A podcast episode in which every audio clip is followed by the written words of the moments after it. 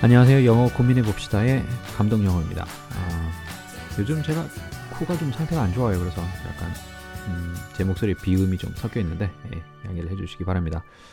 오늘 주제는 핀란드는 왜 교육을 잘하나라는 주제인데요. 음, 보통 뭐 어떤 학회 발표하는 내용을 들어보거나 아니면 뭐 이런저런 기사를 보면 핀란드가 뭐 교육을 잘한다라는 얘기를 많이 하는데 도대체 왜 잘하는지 뭘 잘하는지 그런 부분은 저도 잘 몰랐습니다 사실 그래서 아 우리는 왜 못하고 있나 아니면 우리는 왜 잘 안 되나 그런 생각을 좀 해보다가 뭐 잘하는 사람 따라하는 거는 나쁜 게 아니잖아요 그래서 한번 자료를 한번 찾아봤어요 아, 제가 쓰는 어, 참고한 자료는 어, The Secret to Finland's Success Educating Teachers라는 타이틀의 저널입니다. 아, 스탠포드 대학교에서 나온 거고요. 아, Stanford University School of Education에서 나온 저널이고 이 저널 잡지의 이름은 이제 스코프라는 잡지예요.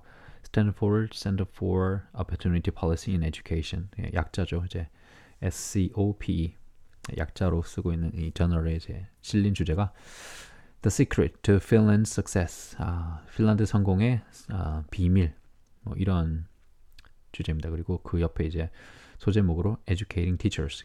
교사들의 교육, 교사들 교육, 교사 교육이라는 제목이고요. September 2010, 2010년 9월에 나온 자료입니다. 아, 자료를 다 언급하기보다는 제가 이제 제 눈에 들어왔던 몇 가지만 좀 언급을 좀 해볼게요. 에, 눈에 들어왔던 게 어, 핀란드에서 이제 어, 초등학교 교사가 되기 위해서 지원자들이 어떤 경쟁들을 뚫고 들어갔냐? 약 10대 1 정도 된답니다. 예.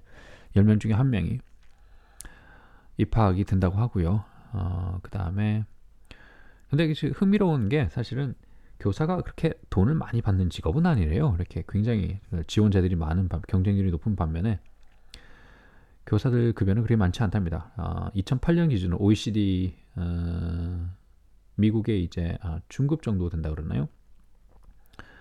Mid-career middle school teacher earn annual 어, income. 그러니까 중학교 선생님들의 이제 중간 정도 되는 급여가 이제 한 3만 8천 3만 8,500불 정도 US 달러로 3만 8,500불 정도 된다고 합니다. 그러니까 뭐 우리 돈으로 한 연봉 4천만 정도 되나요? 예. 연봉 4천만이면 월급이 한 세금 떼고 나면 한 330 정도 나올 거예요. 300만 좀 더 나올 건데 그렇게 많지는 않다는 거죠 급여가. 그럼에도 불구하고 이렇게 많이 지원하느냐 그런 부분들이 있었어요. 그리고 또 하나는 어, 제일 이제 저한테 이제 좀 와닿았던 게 모든 교사들은 석사 학위가 있어야 된다는 게 예, 그런 게 좀 굉장히 특이했어요. 그리고 또 하나 이제 제가 오늘 많이 언급하고 싶었던 부분이 저희 나라는 어떤지 모르겠어요 사정이 제가 뭐 자료를 찾아보지 않아서 그런데 이 이제 스코프라는 저널에 나온 자료를 보면 비교한 게 이제 핀란드하고 어, 미국 그다음에 OECD 국가 평균 음, 자료인데 무슨 평균이냐면 한 해 동안 교사들이 도, 어, 도대체 몇 시간을 어, 티칭에 쓰느냐 음, 수업에 쓰느냐라는 자료예요. 그래서 2008년도 자료이긴 하죠. 좀 지난 거죠. 근데 잘 지나긴 지난 자료이긴 한데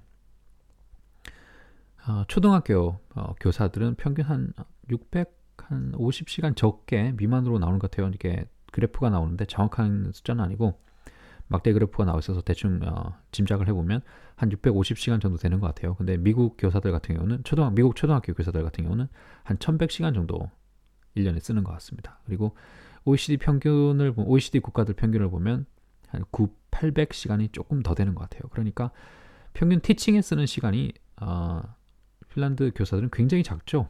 예, 미국하고 비교해 보면 거의 뭐 650과 1100이니까 거의 절반 수준밖에 안 됩니다. 그리고 중등 아, 중학교를 봐도 핀란드 교사들 같은 경우는 약 6, 1년에 600시간이 못 되게 채 못 되게 수업에 들어갑니다.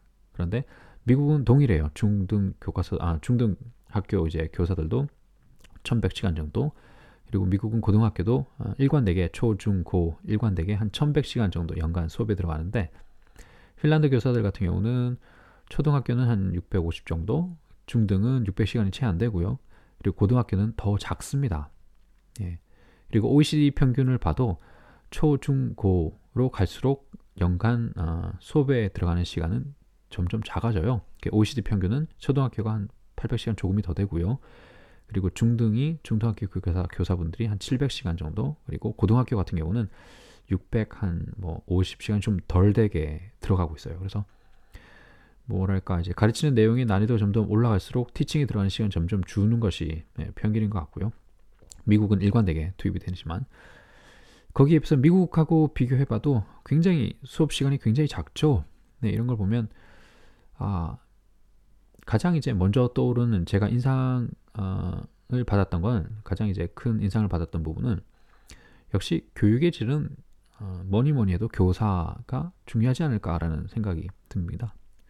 예, 교사가 이제 수업에 들어간 시간이 적어야 어, 뭐 그렇지 수업 준비하는 시간이 어, 수업하는 시간이 작아야 수업을 준비하는 시간 늘어날 수 있겠죠. 그래야지 양질의 수업이 나올 수 있으니까 그건 당연한 거고요. 아 그래서 아 우리나라 영어 뭐저 같은 경우는 뭐 영어 전문가도 아니고 예, 뭐 제가 하는 얘기가 뭐 어떤 누구를 기관을 대표하는 것도 아니고 그냥 제 생각이에요. 예, 저 혼자 떠드는 겁니다. 네, 핀란드가 여러 가지 면에서 이제 교육을 잘한다고 하는데 어, 단적인 면을 보여, 이 자료가 보여주는 것 같아요. 예, 투입 어, 교사들이 돈을 많이 받아서는 아닌 것 같고 물론 뭐 다른 이유가 있겠죠. 제가 뭐 전을 100%다 읽은 건 아니라서 몇 개 쭉 이제 눈으로 훑어보다가 눈에 들어오는 몇 개만 체크를 했는데 교사의 자질 뭐 초등학교 교사들도 다 석사학위가 있어야 된다는 부분이 굉장히 저는 이제 인상 깊었고요. 그리고 수업 시간이 미국과 비교해도 굉장히 작다라는 부분, OECD 평균 국가 들하고 비교해서도 굉장히 작다라는 부분이 굉장히 인상 깊었습니다.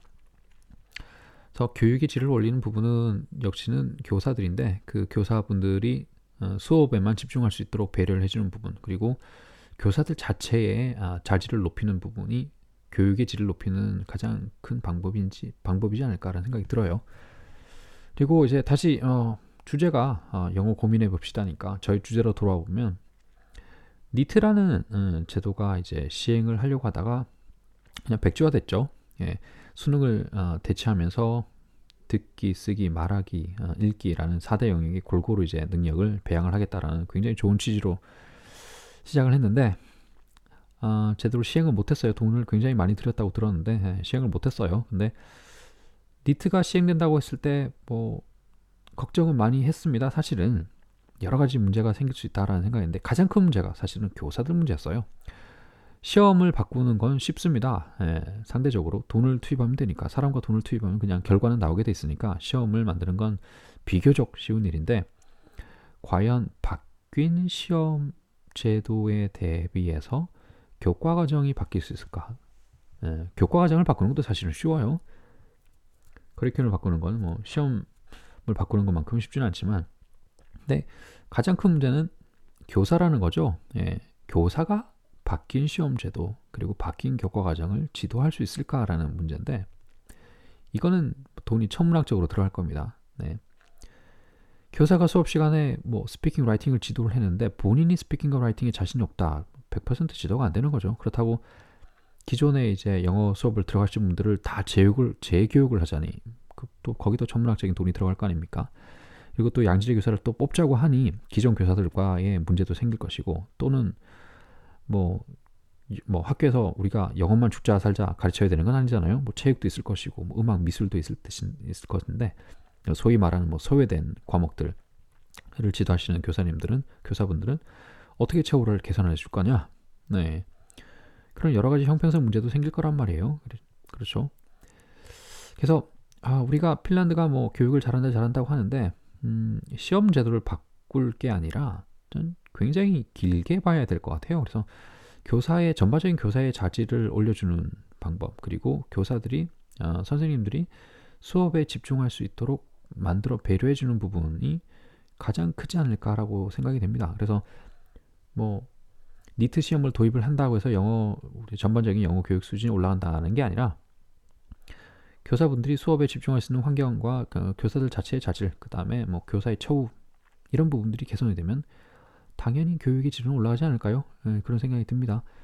그래서 교대에 들어가시는 분들이 우수한 자원들이 교대에 들어가고 그분들이 이제 수업에만 집중할 집중만 할 수 있으면 되지 않을까 생각이 들고요. 그리고 아, 그래서 여러 가지 뭐 교육 문제 나오는데 아, 그리고 매년 나오는 게 있잖아요. 수능 뭐 이렇게 바뀐다 저렇게 바뀐다 나오는데 그건 쓰잘데없는 얘기 같아요. 시험 제도를 바꾼다고 뭐 학생들이 자질이 올라가거나 그런 저는 그렇다고 생각하지 않아요. 아, 교육의 현장은 학교인 것이고 학교에서 어떤 일이 발생하는가에 집중을 해야 되는데 뭐 수능을 이렇게 저렇게 바꾸겠다 뭐 그런 얘기는 예 별로 저는 와닿는 얘기는 아닙니다. 아 그리고 뭐 니트 관련해서 좀 더 이제 말씀드리면 저는 사교육 쪽에 있으니까 음, 사실 니트가 도입된다 그랬을 때 뭐 학원가에서는 뭐, 뭐 양손 들고 막 난리가 났어요. 이제 뭐 한 번 더 대박이 올 것이다 그러고 난리가 났습니다. 왜냐하면 시험이나 입시가 한번 대폭 바뀜에 따라 거기에 대해서 모든 교재가 바꿔야 되니까 뭐 출판업계도 살아날 것이고 뭐 옛날 교재 다 못 쓰니까 새로 찍어야 될 거 아닙니까? 그러면 사람도 들어갈 것이고 또 뭐 학원가들 뭐 죄다 교재 바꿀 것이고 뭐 그 판에 또 부모님들 이제 걱정하시니까 또 뭐 이래저래 새로운 학원들 찾아다닐 것이고 그렇게 했는데 다행히 이게 백지화가 되면서 그런 부분들은 뭐 산이 사그러들었어요. 학원 운영하시는 분들 좀 힘들겠지만 부모님들은 좀 마음이 놓이, 놓이셨을 어, 놓이셨을 거고 마음이 좀 편해지셨을 거고 여러 가지가 있는데 아 정말 교육은 길게 봐야 되는 것 같습니다. 한 정부가 들어서 가지고 이렇게 저렇게 하겠다 해서 답이 나온 건 아니고 절대로 그런 건 아닌 것 같고요. 진짜 뭐 어, 백년 대계라는 말이 어, 실감되는 그런 자료였어요. 이렇게 우리가 이런 구조를 만들려면 아, 한국에서 모든 교대에 들어가시는 분들이 어, 졸업과 동시에 석사학위를 갖게 되고 어, 티칭에만 어, 수업에만 전념할 수 있는 그런 사회적인 분위기가 만들어지려면 어떨까 얼마나 걸릴까라는 생각이 들고요. 아 마지막으로 이제 하나 들려드리고 싶은 얘기가 예전에 그 ADB 아, 아시아 개발은행이죠. 필리핀에 있는 이제 아시아 개발은행의 디렉터를 하고 계신 한국분 아, 네, 교수님 을 만나서 얘기를 잠깐 들은 적은 있는데 ADB 디렉터 정도면 어느 정도냐면 그 ADB 디렉터가 이제 어, 주관하는 프로젝트는 보통 각 국가의 차관급들이 들어와서 일을 하게 됩니다. 근데 그분들이 각 국가의 차관급들을 거느리고 수행을 하고 프로젝트를 진행하는 거죠. 예, 대충 예, 그 정도의 사이즈입니다. 그래서 뭐 감히 저는 아는 것도 없지만 예, 아는 척하고 이제 얘기를 한번 해본 적이 있죠. 그래서 그분이 하는 말씀이 뭐 교육의 아이디어, 아이디어가 있으면 어, 언제든지 제안을 해라. 우리가 좋은 프로그램 있으면 구매를 해서 각국 필요한 국가에 이제 제공할 수 있으니 그래서 뭐, 뭐 이런저런 얘기를 나누는 그런 얘기를 하다가 그분이 그런 얘기를 하시더라고요.